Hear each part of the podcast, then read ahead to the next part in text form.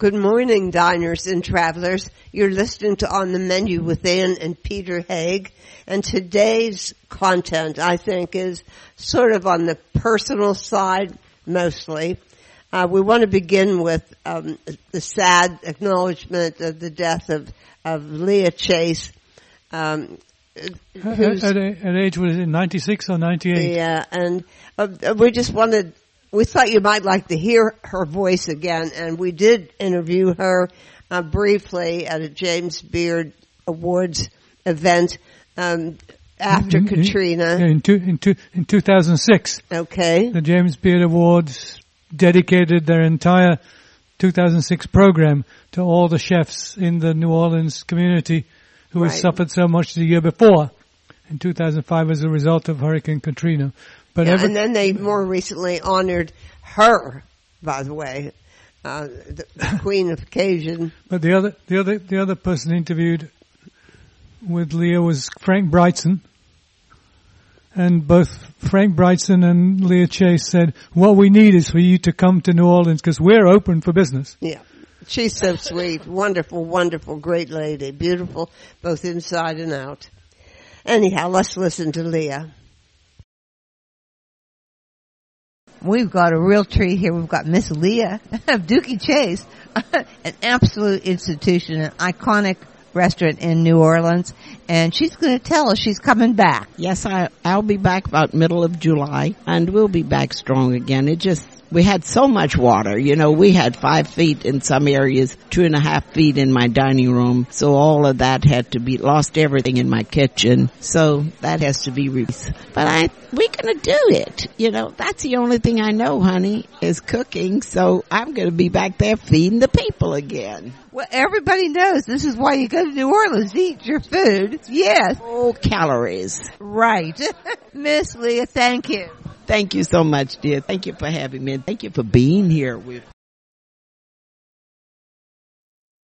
So as you can tell, there was no quitting this lady. No. knee, knee, knee high to a, knee high to a grasshopper. Yeah. And, uh, to, and took over running the restaurant from her husband Dooky when he passed away, right? Yes, and yeah, it was founded by his father. And, and, and she was she was there we heard almost every day. Yes, even when all, she was in her nineties. For, for, all those years, they camped they camped out across the street until the building could be rebuilt. Yeah, it's a wonderful uh, story. Uh, so yeah, it's a great story, and we thought we would bring that to you. And what, what do we say? Rest in peace. Yes, Leah Chase, a, a life well lived, touching so many people. Next up, we have something to really celebrate. Our very own Adam Knoerzer, who is the dean of drinking for uh, Pittsburgh's local wine school, uh, Pal, Pal Partners, and uh, he just he just we interviewed him before the finals in um, the in, for the U.S. Um, but he won that. He's for, number for, one. For the, no, no, let's not forget to mention what it was for. For the South African Wine Cup. Exactly. Which is a competition spons- sponsored by the winemakers of South Africa. Runs only every three years. And, and we, we knew, we knew that Adam was doing very well. Yeah. And, and he beat out all those those all those slimy west all those slimy west coasters, huh? San Francisco Psalms, yes, indeed. So, so he so he was he was the only. Uh, he was the only one outside some, of the West entrant Coast, from yeah. outside of the West Coast in the finals, and he was on he was packing and on his way. Just, just as we interviewed him for the program, and he won. yeah, well, well, we, I was going to, I was going to keep him in suspense. Oh, come on! And, and next he's off to South Africa uh, for the World Finals. For, for the, the final, Cup, the, yeah. yeah, yeah. He's going to, he's representing the United States in the finals of sommeliers from around the world, and. Uh, well, let's listen to this. Such gonna, a nice he's interview. Gonna, he's going to bring home the bacon again, I'll bet. Yeah, well, let's listen to what he says.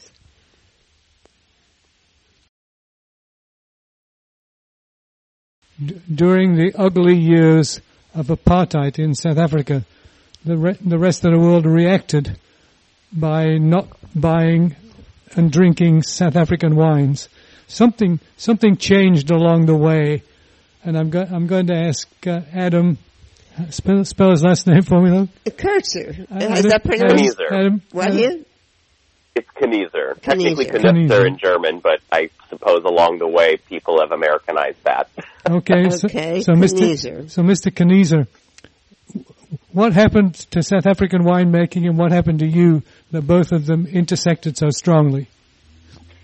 Sure. Well, I guess uh, starting with the first part of that question, what happened to South African winemaking is that, well, the end of apartheid and a democratically elected government, uh, Nelson Mandela at the helm, uh, is what really shifted things. And for the first time in really decades, foreign investment was pouring in, foreign interest was happening in the wines, and uh, you know there was a there was a rude awakening for South Africa. There was a competition held in Cape Town where they were pitted head to head against Australian wines and South Africa was just roundly trounced by the Australians, and so it really sent shockwaves through them in terms of an industry to understand that, hey, listen, you know, we've been complacent for so long, and we've been dealing with outdated techniques and and cellar practices and the wrong kind of materials, and that was really the start of a of a new awakening.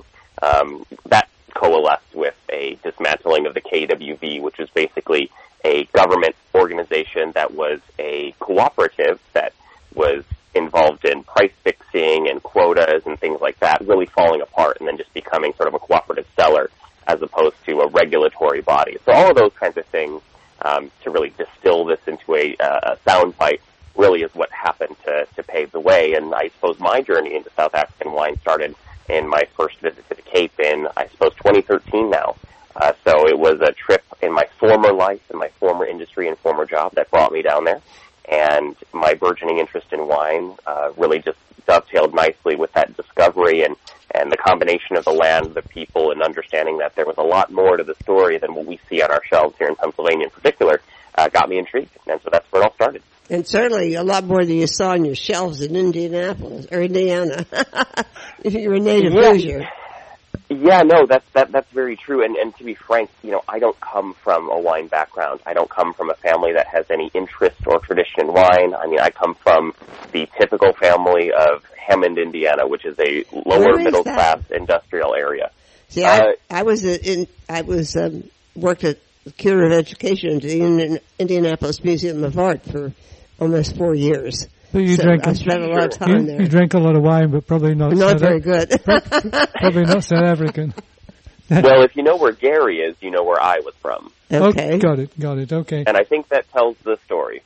Yeah, Right there. well, you, says you says you couldn't wait to move out. Now I want I wanted to in, plug something in here bec- just just for the hell of it because we interviewed someone about oh, five eight five or eight years ago good grief. who, who made wine vinegar in South Africa and it was very very good. Oh, that was good. It yeah, was very, very good wine, wine vinegar, but, but we, we said, uh, why did you get into the wine vinegar business? And he said, our harvest totally failed.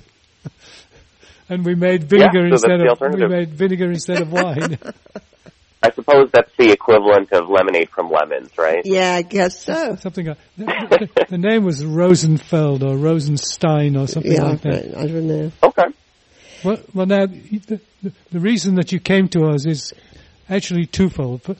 First of all, your occupation, just presently, which which is being a sommelier and being an expert on wine and teaching about wine, focused on South Africa, right here in Pittsburgh. Tell us a little bit about that, and then we'll move on to the exciting part about the competition you're a part of. Sure. So I, I suppose you know my, my, my day job, right, is at the helm of the Palate Partners School of Wine and Spirits uh, at Dreadnought Wines in Lawrenceville, and so sometimes there's a bit of confusion because there are several operations operating under one roof, and Dreadnought Yeah. Wines is the distributor of, of wines, but Palate Partners is the educational entity, and Pennsylvania requires that to be a separate, distinct uh, entity uh, for legal purposes. So that's why there are different names and different missions behind each. But we all kind of work together, obviously. And so what I do is I engage in public classes on wine here in Pittsburgh. Uh, so it really runs the gamut. But my goal at the helm of the school, now that I've been there for about a year and three months as of tomorrow, uh, is to shift the focus a little bit away from the classics and sort of broaden people's horizons a little bit.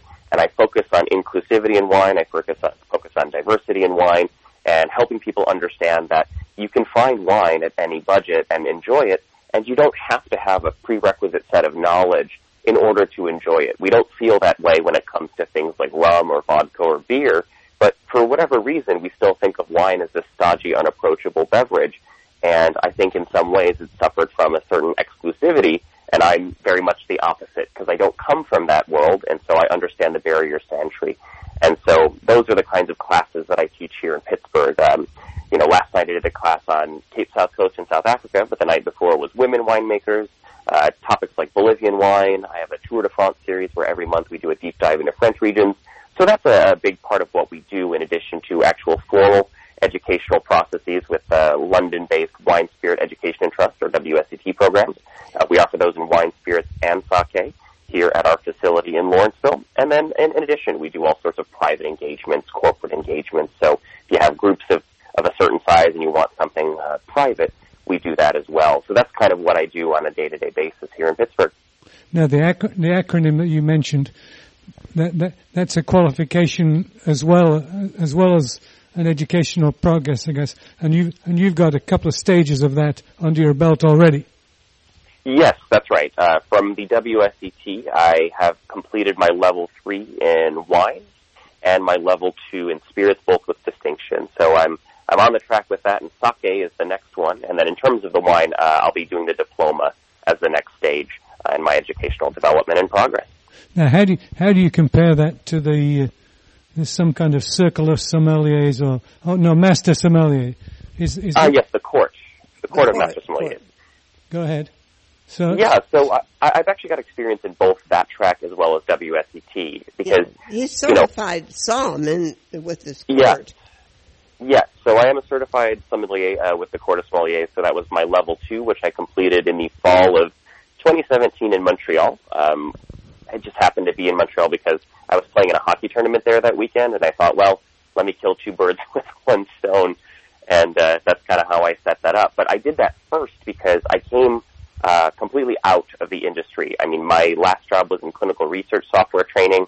I was working in clinical trials, kind of flying around the world, uh, being a paid, a paid public speaker, essentially teaching people how to use the software in, in trials. And wine was sort of my passion on the side. But I thought, well, if I have to get into the industry, you know, what kinds of qualifications can I get? And the court was the first thing that I had really come across that I felt like I could achieve on my own and do on my own because it's not necessarily a study program as much as it is basically a certifying body at a certain level. And so that's kind of where I got my start. And after I got my certified is when I approached Palate Partners and said, you know, listen, I have got a background in academia and education, and I've got this interest in wine and now the credentials to back it up. Will you have me? And it mm. just so happened that the person running their school was leaving uh, to take a position at WSET. In fact, she head up oh, the funny. spirits division here in the U.S. So it was just a happy circumstance of timing. Yeah, you, you're such an interesting guy. I mean, you speak uh, French fluently, and also Portuguese and Spanish. Um, you, you're very loose. I mean, you do, you do all kinds of things all at once. Yeah, yeah, no, it, it's true. I, I was a French major at Vassar College, uh, which is where that all you know started, and then I, I lived in Paris for about 14 months uh, during that period, at, and, and studied at the Institut d'études politiques de Paris. Um, Sciences Po is typically how it's referred to. Uh, so that's where, where that really comes from, and I'm in France at least once a year to kind of maintain that and you know see friends and, and visit and that sort of thing. So that's where that happened, and then I picked up Portuguese next. Uh, I originally wanted to do Italian, but it didn't fit into my schedule, and so that's where Portuguese happened. Uh, so that happened, and then Spanish after that. And so uh, language has just been something that has been a part of my life since I picked up a French book when I was 13, and I just have always had a, a bit of an knack for it, I suppose. You know, I, I've encountered so many Francophiles in Indianapolis when I worked there. I mean, I don't know why. and then there's French Lick, I guess. yeah, I suppose Larry Bird's the most famous thing to come out of there, uh, and I'm not sure that that's anything francophone, right? But uh, yeah, no, it, it's true, and and, and I, I didn't have any language training in elementary school, other than like I said, I was an eighth grader who picked up a French book and decided that that's something with you know in which I, I had an interest, and, and it just seemed to to click and made sense, and there was no looking back from there. Well, now let's come back to the moment then, Yeah, and, the- the- and the thing that really attracted our Cup. attention, which is which is a competition in which you're already doing very well, and but but there's a next step and a step after that maybe to Tomorrow come. he goes off. There you go. So so Yeah. tell us Tell- tell us about tell us about that guy. So there is the uh, Wines of South Africa, which is sort of the marketing uh, organization behind the wines uh, in South Africa. They put together this competition called the Sommelier Cup, uh, which happens every three years. And the first time that they did this was in 2010. And so in December, uh, we got notified at Dreadnought that they were launching the competition anew. And it's open to sommeliers who work in restaurants or those who work in a retail capacity. So that's where I really fit into this competition because, you know, I don't work a restaurant floor. I've never worked a restaurant floor, uh, although I am a sommelier by title, right? So my role is as somebody in the retail aspect, as part of the distributor. That's part of my role there at the school is advising and helping bring in new wines to the portfolio.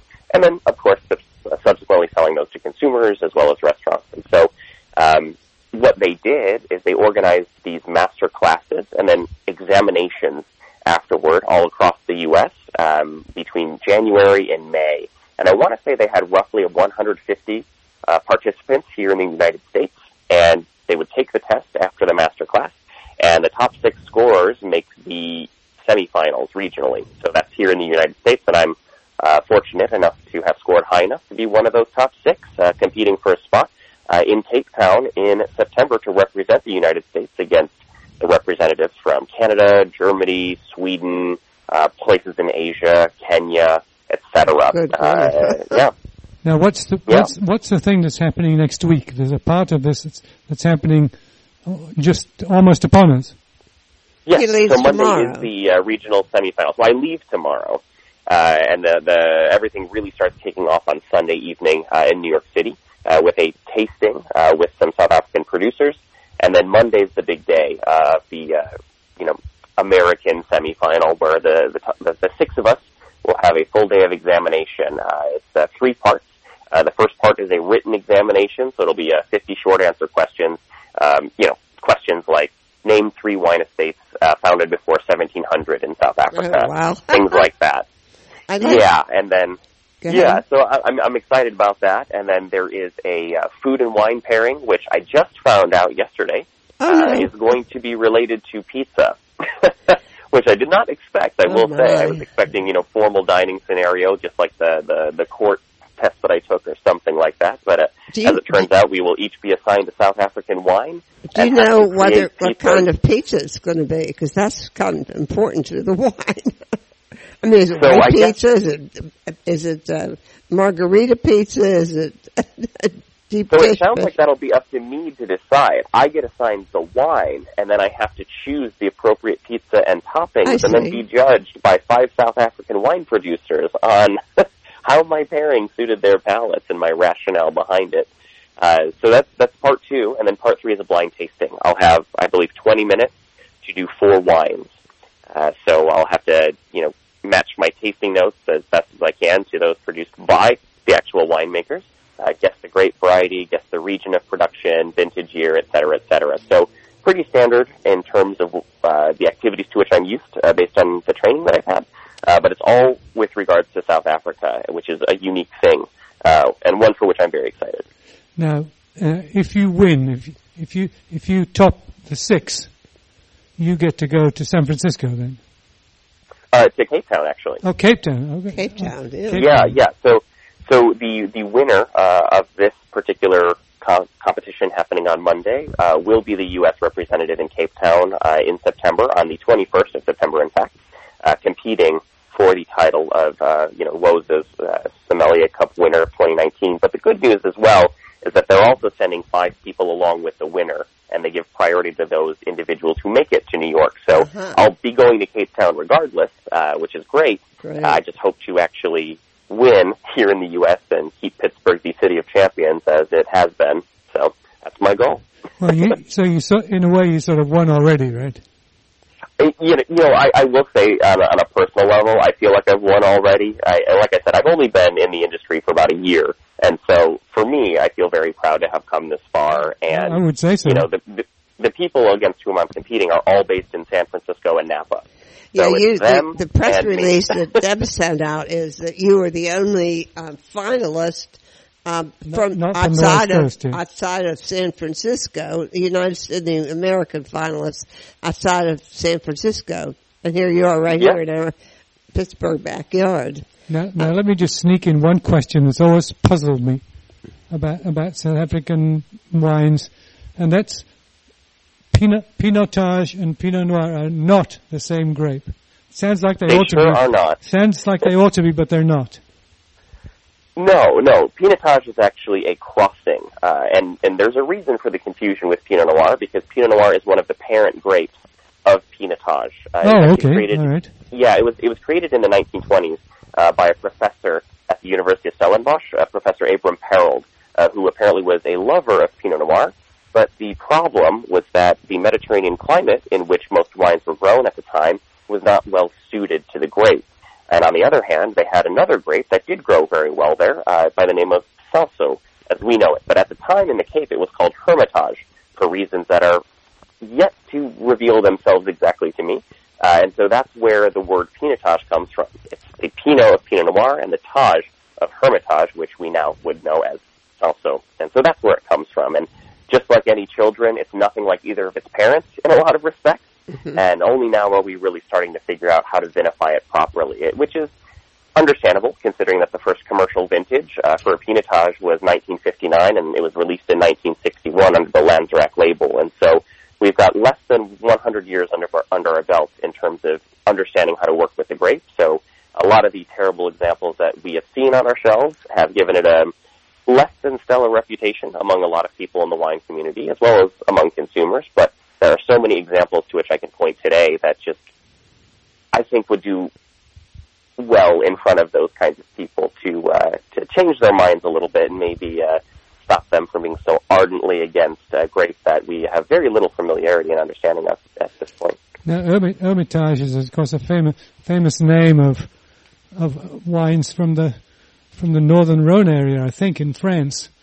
That's right, But and those are Syrah-based wines, which is why it's very confusing Yeah, that uh, that then- the name has uh, been applied to the Cinsault grape. And then there was a then there was a wine they they used to call Grange Hermitage or Grange Hermitage, as the Australians would say, and the and the French made them stop doing that. Yes, So they, yes, so, absolutely. so they could so they could only call it Grange. They couldn't call it Hermitage anymore. A a wine after my own heart. There you go. Range. But that- that's a, that's a story for story. that's a story for another day. We- Yeah. We, we, must we must let this young man get get Yeah, ready to I know. pack. Before before we let you go, though, I when I asked you before we actually started the recorder, um, were you nervous? Uh, and you had such a, a cool answer. Could you repeat that?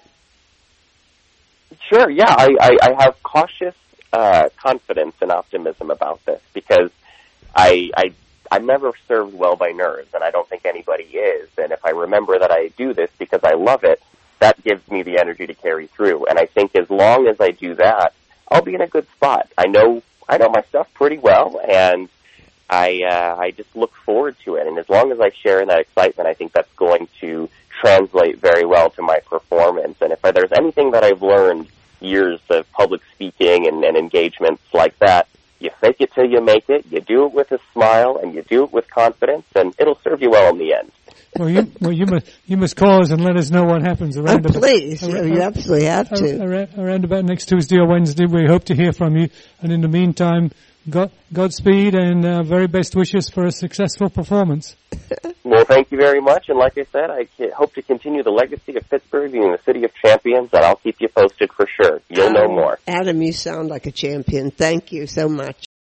D- did we really think Adam was going to win? Yes. We said we said so. Sure did. We wished him well, Yeah. and uh, we said call us. So he sent he sent us an email on Right away. on on, Mon- on Monday, I think. Yeah. So so we so we knew we had to include him in this this week's program already. Already, we di- we didn't know we'd have quite so much to celebrate. So as as Adam said, Pittsburgh, the city of champions, wins once more. We're delighted, and we'll we'll have another champion from Pittsburgh right after the break. So don't go away because we'll be right back. Podcasting services for On the Menu Radio are provided by ASP Station, www.aspstation.net.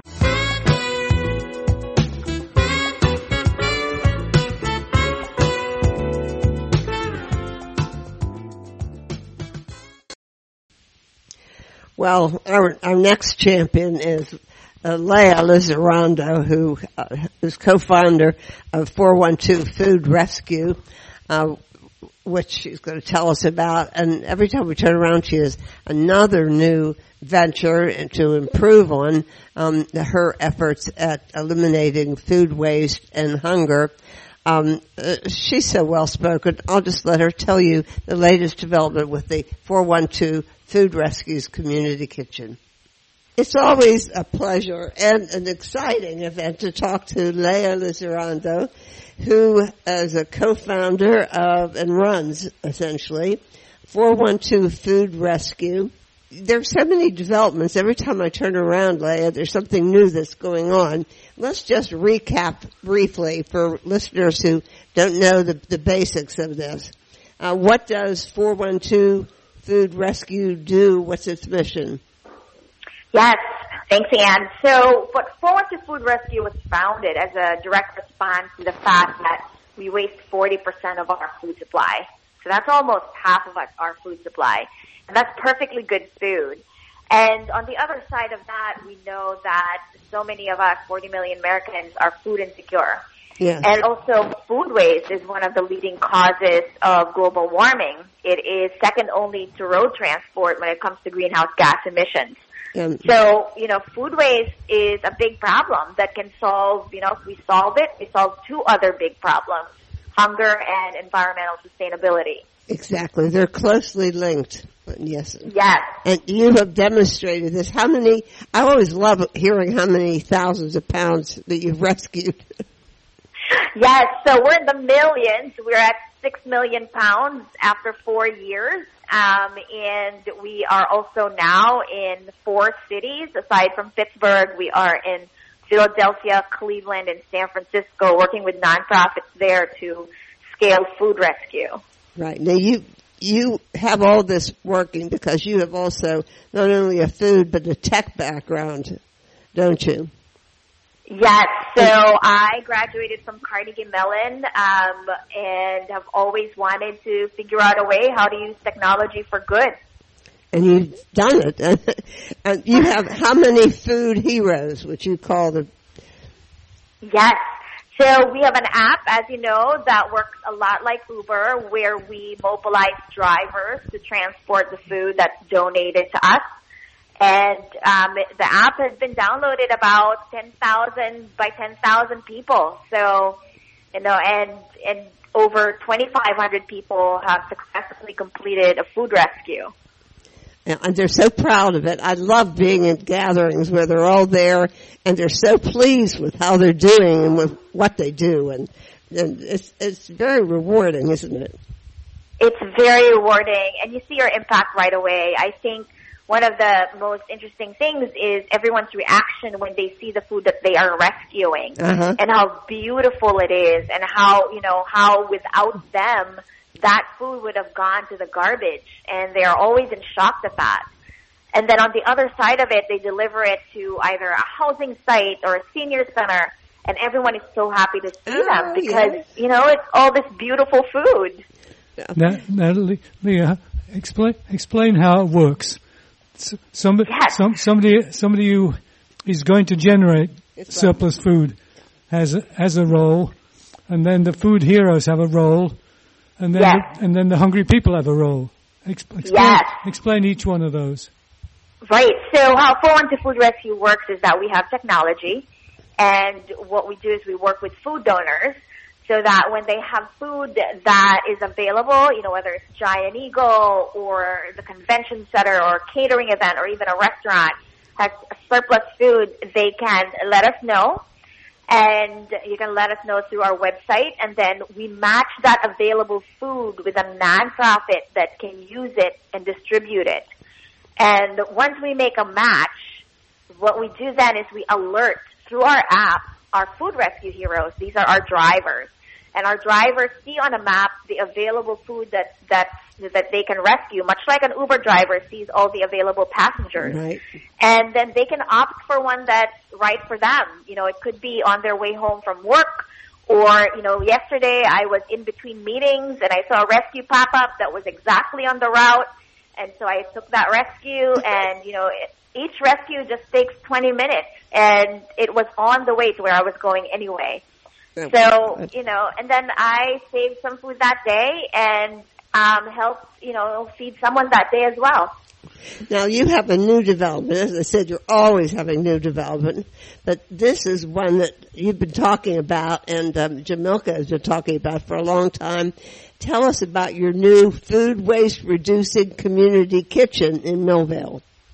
Yes, so about, you know, in 2016, um, Chef Jamilka Borges and I um, were talking about how great it would be if we had a kitchen where we can just stabilize some things um, so that we could extend its shelf life because sometimes we have so much food we can't even distribute it.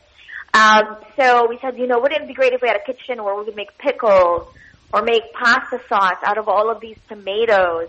And, you know, that was 2016 and three years later that dream has finally come coming true. We're launching a food waste kitchen in um, a, a neighborhood called millvale here in um, the pittsburgh region.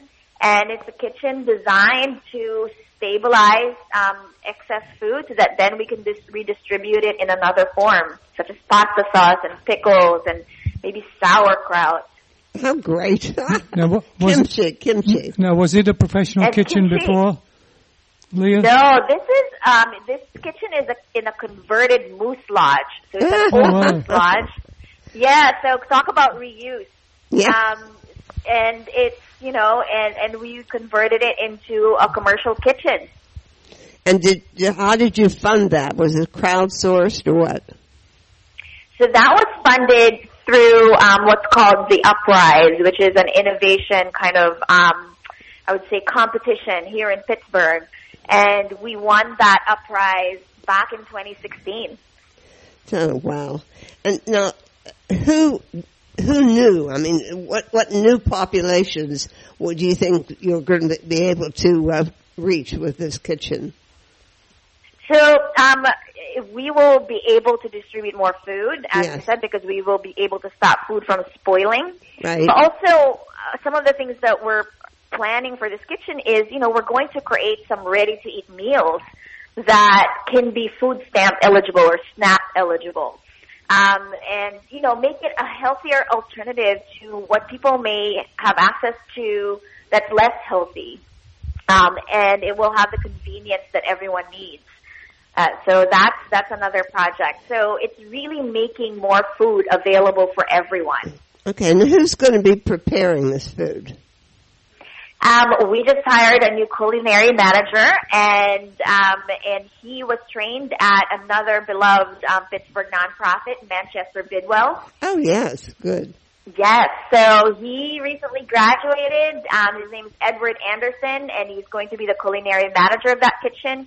But what's great is that we're going to work with local chefs and hopefully chefs from all over the country where we will have community dinners once a week and they will cook dinners that's free for everyone.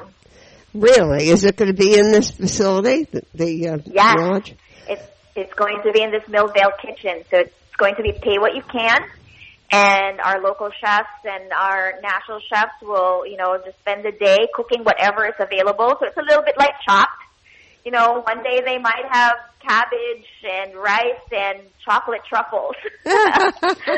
Now, and they have to make a meal out of it. now, now it's it's starting to look a little bit like uh, the re- re- Refettorios, Yeah, the Massimo Bottura. Massimo Bottura's Yes, Refettorios. that's really the model that we're looking at for Is it sure. okay?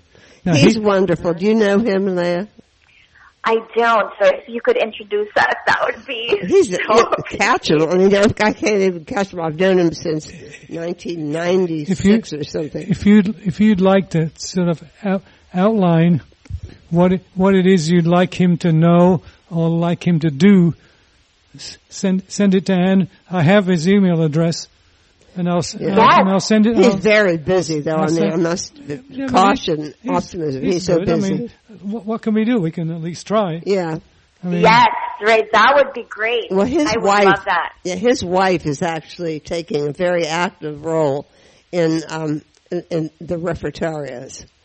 I mean, she's Yes. she's running that that program. It's called um Food for Soul, or is it? Yeah, Food, Food for for Soul. soul, Yeah. yes. And I know that I, I've heard from the food grapevine that they are looking for partners in in the U.S. and I would love for Pittsburgh to be, you know, in that running. Sure. Oh, that would not? be great. Um, How yeah, cool? How cool would that be? that Yes, be. I mean, they were looking at New York, and somehow that never happened. So I don't know why, or, or Right. yeah. But they're in London and Paris. Yeah, but we we Yes. had an, we had an appointment to go to the one in London, and if you remember, Something they, ca- happened, they, yeah. they called at the last minute and cancelled our appointment, and we never did find out why. Yeah, I don't know what happened. This, But I suspect some kind of city bureaucracy was in there somewhere, g- getting in the way of them getting off the ground the way they wanted to. Yeah, but they're running smoothly now, anyhow. Um, Mm. Now, uh, Leah, a, a lot of people might want to get involved um, locally and Yes. don't know about it, and also um, other cities that might hear this Yes. because we go around the world. Um, and Right. It's internet. Um, how, just give us instructions for how to contact this you at the program. Right. So if um, locally, you know, of course, in Pittsburgh, you can download the Food One, 412 Food Rescue app. Um, and if folks in San Francisco and Cleveland and Philadelphia want to know um, what to look for in those cities, um, they can go to foodrescuehero.org and we list all of our partners there and give everyone instructions on how to download the app for their city. Oh, it's great. It's a great idea. Uh, and its time has come, right? Definitely, it has. What, besides spreading or extending, what else do you have in mind? You always have some brilliant thing on the back burner. I think it's that we're focusing right now on this kitchen and making sure that it grows and you know gets its um, you know gets its launch um, hopefully sometime in the summer. Um, and that the community knows about it, and of course we welcome other cities and you know those who want to learn about food rescue, and we're going to welcome other chefs who want to stage in our food waste kitchen. That's um, good to. Yeah, to figure out how to transform food waste. So um, there are a number of organizations that actually um, uh, give instructions for cooking, right? Yes, yes, for sure. Well, um, I just think it's wonderful. You know how I feel about this project. And we are lucky to have you here in Pittsburgh, so you can Uh, see it firsthand. oh, Leah, you, you're, you're great and keep going with it. And let me know if you need anything. we will. Thank you so much, Peter and Ann. Thanks, Leah. Podcasting services for On the Menu Radio are provided by ASP Station. www.aspstation.net.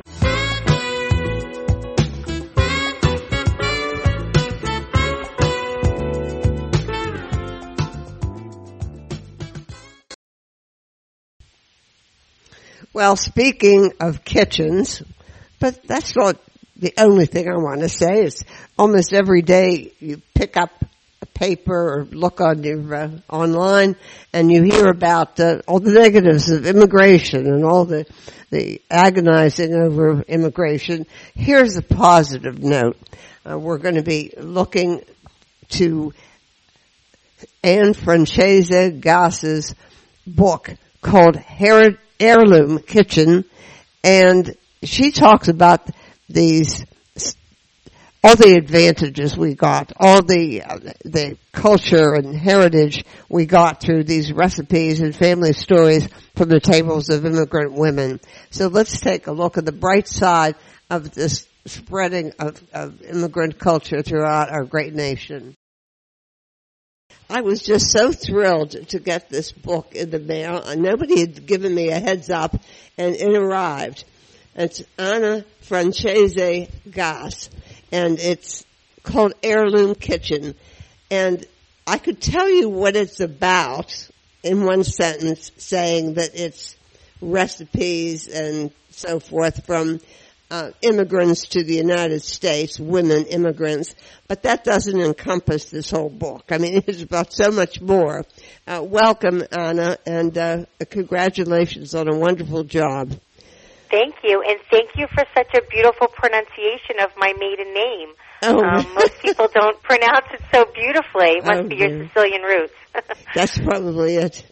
Uh, no, I'm, I was reading particularly opening about the, the meatballs and how you, and then following through how you watched all these uh, cooks, the women, immigrant women or women uh, with backgrounds maintaining their classic heritage recipes. And I got so envious because I tried doing this with my grandmother and uh, it, it was impossible. she, she would, you know, I stood there and she would say, I'd say, well, you know, like, when is it ready? And she'd say, when it feels right. you know what I mean? Right. And so it's, it's a lot of work. And And how, how much of this you put in, and, and what's what's the word for it? As much as it needs. As much as it needs, that's the other one. There's a word for that. There's a word for that in Italian. Yeah, I right? forget. Um, Yes, I mean, well, it's funny. It's it's it's pretty much what I did. Um, you know, 40 times with 40 of these women, and I will tell you, my mom was probably the most difficult because obviously she was comfortable with me, and she's my mom. So, you know, I really had to drill into her. Okay, mom, that pinch needs to become a teaspoon. You know, that handful has to become a cup. Like, let's get this in. Let's get this. But you know, it was a great. It was a great um, starter course with her because you know she knew what I wanted to do. At that point, it was really just a project between the two of us, never knowing what this was going to become. But we really did it. You know, she would say, "Oh, the breadcrumbs need about a handful to, of of." Excuse me, the meatballs need about a hand. So I would make her take her hand and put those breadcrumbs in it, and we would measure it. So that's kind of how we got the meatball recipe perfected. And I will tell you, and she won't admit it to anyone probably, but now when my mom makes her meatballs, she pulls up the recipe. oh, you're kidding. That is funny. No, she does because she said, you know what, I love it. Now they always come out perfect. They're always consistent. I don't forget anything anymore. Oh, that's um, wonderful. So it was such a service to my me and my girls and my sister, but also to now my mother. And then, you know, doing this with my mom and how rewarding it became, that's when I had this aha moment of, wait, I have so many friends that are also first generation of from all over the world. Maybe I could provide a service to them where they're going to get their mother's recipes written down and I get to learn how to make all these traditional, delicious international recipes that I've only had in restaurants. Now I get to get it from the source. so an email went out to all my friends, and it was like wildfire. Everyone wanted to sign up their mother um, Oh, or grandmother, great. and uh, that's kind of how it all began. I mean, your subtitle is Heritage Recipes and Family Stories from the Tables of Immigrant Women, uh, pointing out, first of all, that they're all women, um, uh, and, and also that they come from a, a wide variety of, um, of countries, immigrant backgrounds. You, you've divided it up into Europe, Africa, Asia, Central and South America, and the Middle East. Um, but in in all the stories that you go into, you also mention always the, the kind of the stamina of these women, the character of these women's, the ties to culture and family. So that it's a very moving book as well. No, I, I, no, I do have Um, a I do have a bone to pick. What? Uh oh. Eng- England's not in this. Oh, that's true. Okay, I will explain. Scot- Please give me a moment to explain. Scotland's so in my there, but- project was word of mouth, and I just went from kitchen to kitchen based on who would take me, Mm-hmm. and I did meet an English girl uh, in my town, and I said, "Oh, please, can I please cook with your mother?" And her mother got cold feet. Oh, no. so my one English granny backed out. But if you look closely, my woman from Iraq, Sherry, okay, Okay. she was raised in Bath. Oh, All there you go. Well, that's yeah. good. Well, that's, that's So- okay. You're, You only you're, can have you're half allowed. a bone to pick. Only half a bone. No, Well- you're, you're you're permitted. You're permitted. Okay, because she does make a mean Yorkshire pudding. She told me we didn't Yeah. put it in the book, but you look at her and it's it's it's it's lovely because you look at her and she looks Iraqi, um, but when she speaks, She's she English. does have an English accent, which is wonderful, and her grandchildren call her Granny. Uh-huh. Good, good, good. Uh, Well, the, you- uh, you the wouldn't have- Yorkshire pudding is my husband's from Yorkshire, and that's one of the things I never get right. It's I about know it's actually it looks like something easy to make, but it's very difficult. it's about the only thing my mother really knew how to make she, well. she merely well, you you faulted her though when she started making it in in uh, muffin oh, tins. oh yeah, that's that's terrible. because it used to be just a one. You should see the pans that that it's supposed to be made in, beat up, and you know, banged around. the the concept the concept of Yorkshire pudding is is worth just include including in the in this program because people from Yorkshire, where I come from, they're they're they're considered to have short arms and long pockets. but but the the deal the deal was this because you the the roast you cooked on Sunday had to be had to be served again for dinner on Monday. So you, so you couldn't have people eating too much of it. so, so the idea was you've you've you filled up the family with Yorkshire pudding, with the with the gravy on it, and and you did that as a, like a first course, and then, then along came the meat and potato course after that. When you're already half full. When you're already half, when, you, yeah, when you're already half full, exactly. Now the the women, I think uh, that you profile the, the stories that you uh, s- set out for them um, are, are definitely inspirational, and I think that was one of your goals and visions for this book: inspiration, right? Well, this is what I'll tell you. I kind of fell backwards into this because, as I just mentioned, you know, I really wanted to collect recipes. I said that's you know that's going to be the scope of this project. And what happened was such a you know beautiful accident that when I was cooking with the very first woman I had signed up, which was Nellie from Greece, Yes. in the kitchen and you know she's cooking. You know what do you really do when you're cooking? Yes i'm taking notes and we're we're looking at all the different ways uh to make sure that this comes out right. But i just happened to ask her so nellie you know what made you come to america? Why did you leave greece? So she starts telling me her immigration story and i'm sitting there and i said wow. You know this woman comes from greece. I came my mother came from italy but their stories are so similar you know, I wanted a better life. I wanted my children to grow up in a land of opportunity. Um, I knew there was more out there in the world. So it was this common theme. And as I'm writing the recipe on one page, I start jotting down her story on the other page because I'm just so enthralled in what she's saying. So then when I got home and, you know, I'm, I'm writing up the recipe, I just kept thinking about her story, story. and her words. And I said, you know what? This is just as important as the recipe. Because food is culture and culture is food and it's our history and it's where we come from and why we came from. So when I put it up on the website, you know, to share the recipe, I shared her story. And when I started getting responses from people, they were responding just as much to the story as they were the recipe, much like myself. To say, wow, my grandmother also came from Greece and not the same place, but same reasonings. I mean, it was so funny when I was cooking with her. I said, you know, Nellie, why do you like to cook? And she said, oh, well, you know, when I was a kid, there was nothing else to do. we didn't have electricity. We didn't have a television, so I spent my days in the in the kitchen with my grandmother, learning how to cook. Um, Well, now you And got pe- so- you got people from all over though. I mean, not, not- Right, and when not I went to the next house, Greece. you know, and it didn't matter where they were from. The themes were all, All the same, you know. yeah, and they were all strong women.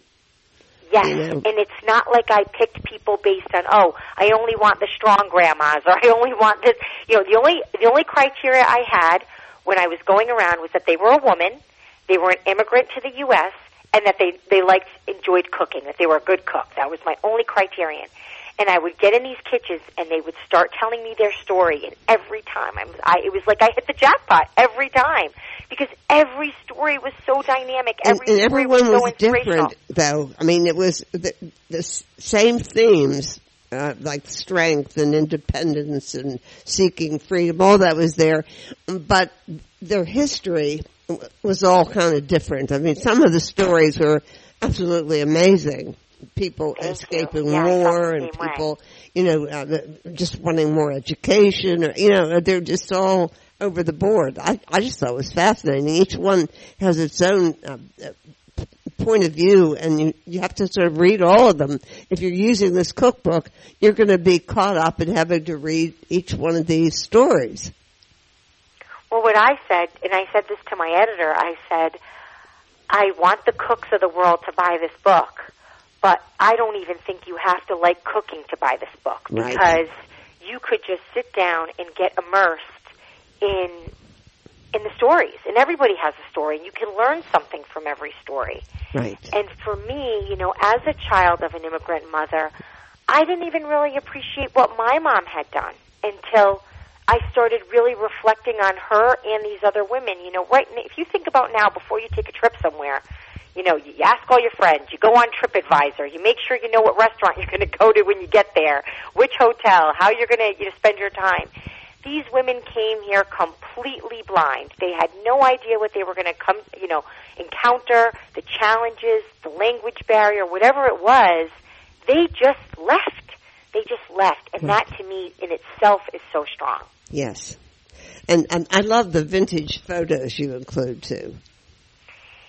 We asked all the women to give us ephemera, um, something that they found in their, you know, drawers or in their history that they thought was meaningful. And the things that they brought me to photograph were just phenomenal. I mean, someone brought me a St. Christopher's pendant because he's the Oh, yeah. patron saint of travel, and her mother gave it to her before she left Scotland. And someone else brought me their passport um, from Yeah, the you have 30s. So some it's of those, so many yeah. things.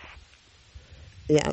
The, um, you have your own passport photo, right? You came over Yes, as my infant? editor. Yes, because I am technically an immigrant. I was about a year old when I came here. Amazing. Oh, you were an immigrant. yes, I was born in Italy. Um, my story is, is unique in the sense that my father is American, my mother is Italian. So um, I was uh, an American bro- uh, born abroad, but I am in fact also an immigrant um, on my mom's side. So I'm I'm the best of both worlds, so to speak. You, you know, uh, I, there's some interesting culinary tips throughout here too. I mean, I even owned a um, a Greek restaurant in Philadelphia, and I didn't ever think that making um, the, uh, the phyllo dough that if if you were doing it authentically, you wouldn't have used butter because they didn't use butter. Right. They Right. used olive oil. I mean, how could Absolutely. Yeah. And, and it, that was something that was that that they did when they got here. Um, and a lot of women kind of twisted the recipes based on you know. Right now, you go into a grocery store and you go into the international aisle or whatever. I mean, you could basically eat from any country. Oh yeah. But back then, I mean, I, the, I think the Lebanese woman said it best. When we got here, we had to switch pita bread for Wonder Bread. there was no pita bread here. Well, you know, uh, Lydia Bastianich did a cookbook uh, where she outlined, and I was fascinated with it because um, I, I saw the reasons for some of the recipes for my family um, because they did, couldn't get the products. And uh, actually, Jacques Pepin said that when he came here, you couldn't even get olives that weren't in a can. Right. or mushrooms, wasn't it? was But we forget those things. Yeah. We You forget, get- you, you know, get- so quickly. You could get button mushrooms in a can, and, and, Yeah. that, and that was it. That was it. But Lydia Bastianich wrote this book where she uh, traced the the recipes, the ingredients to what they were originally and how they got changed uh, when they couldn't get those ingredients in this country. So that explained a lot of my family recipes to me. So now you can't have a favorite, obviously, huh? Well, this is what I will say. I get asked this a lot. I know. I And, and everyone also asks me, which they always say, oh, there must be something in the book you don't like. And I can answer you honestly that I found every single one of the recipes that these women shared to be delicious. And I think that there's a couple reasons behind that. Number one, I think the people that came to me and said, you have to cook with my mother, uh-huh. knew they had a really talented chef in their mother. Right. So I think I got to really cook with like the best of the best of the home cooks.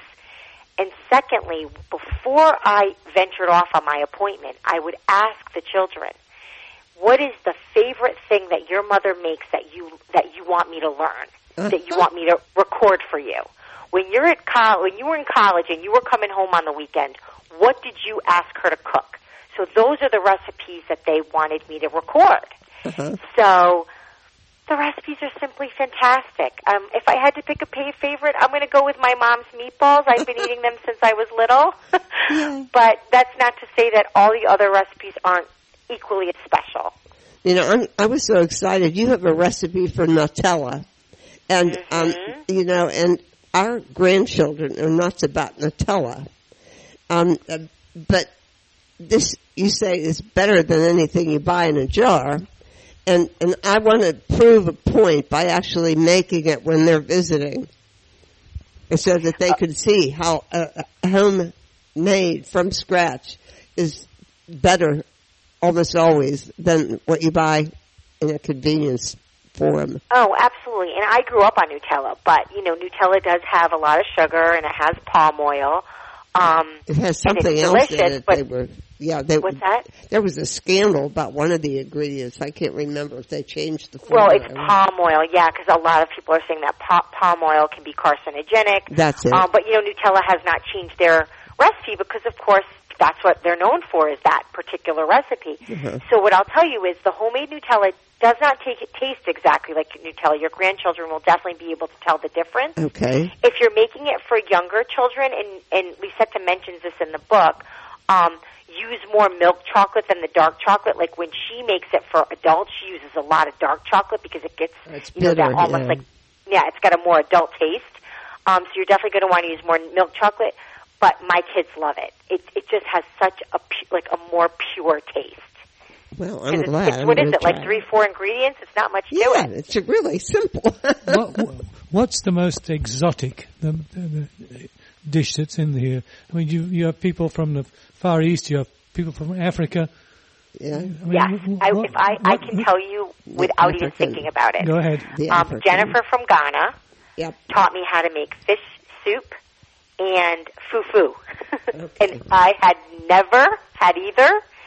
And if you are from Ghana, those are your staple meals and absolutely exotic, but so important to people from that region. Uh, fu- So I would say that's is, definitely the most exotic. fufu is made from was it cassava, Exactly. which, is- which is like their which is like their their native starch, I guess. Exactly. Yeah, and and uh, you said that. I mean, I, I would have picked her for the most interesting, also because, I mean, the the fact that her mother would never eat anyone else's food, only stuff Mm-hmm. she cooked herself, and then it turns out that she is the same way. Yeah, she's the same way. Her her daughter will say, "Mom, let's take you out to eat, so you can um, you can you know get a night off." And she said, oh, "Why why why would I want a night off? I want to eat my food." Well, you've done a, a bang up job at this, and, and it's just uh, it, it's, it's a good resource for understanding um, not only humanity um, and character and culture, but also the recipes are good. Well, I have to tell you, it it makes me feel so good. I mean, you are one of the first people to really dive into the book, and it just makes me. It really warms my heart that you really got what I was doing. That you know what it, it what I was trying to express on the page. Really, um, you got it. You really did, Anne. Thank you so much. oh, well, thank you, and it's a treasure book, of a the book. book is called Heirloom Kitchen: Heritage Recipes and Family Stories from the Tables of Immigrant Women. Yep, No, no Great guy, no, no guys in there, but that's okay. that's the point. Th- thank you so much for, for Oh, joining thank us you. today. Thank you. It was my pleasure. Thank you so much. Too often, too often we forget just, just, just how many of us in this country are ourselves immigrants, and here's a great opportunity for us to celebrate that fact with you, and the beautiful piece of work in the cookbook as well. Indeed. Anything, anything else to say for this program week, love? Well, I just wrap it up with our usual bye bye. Bye.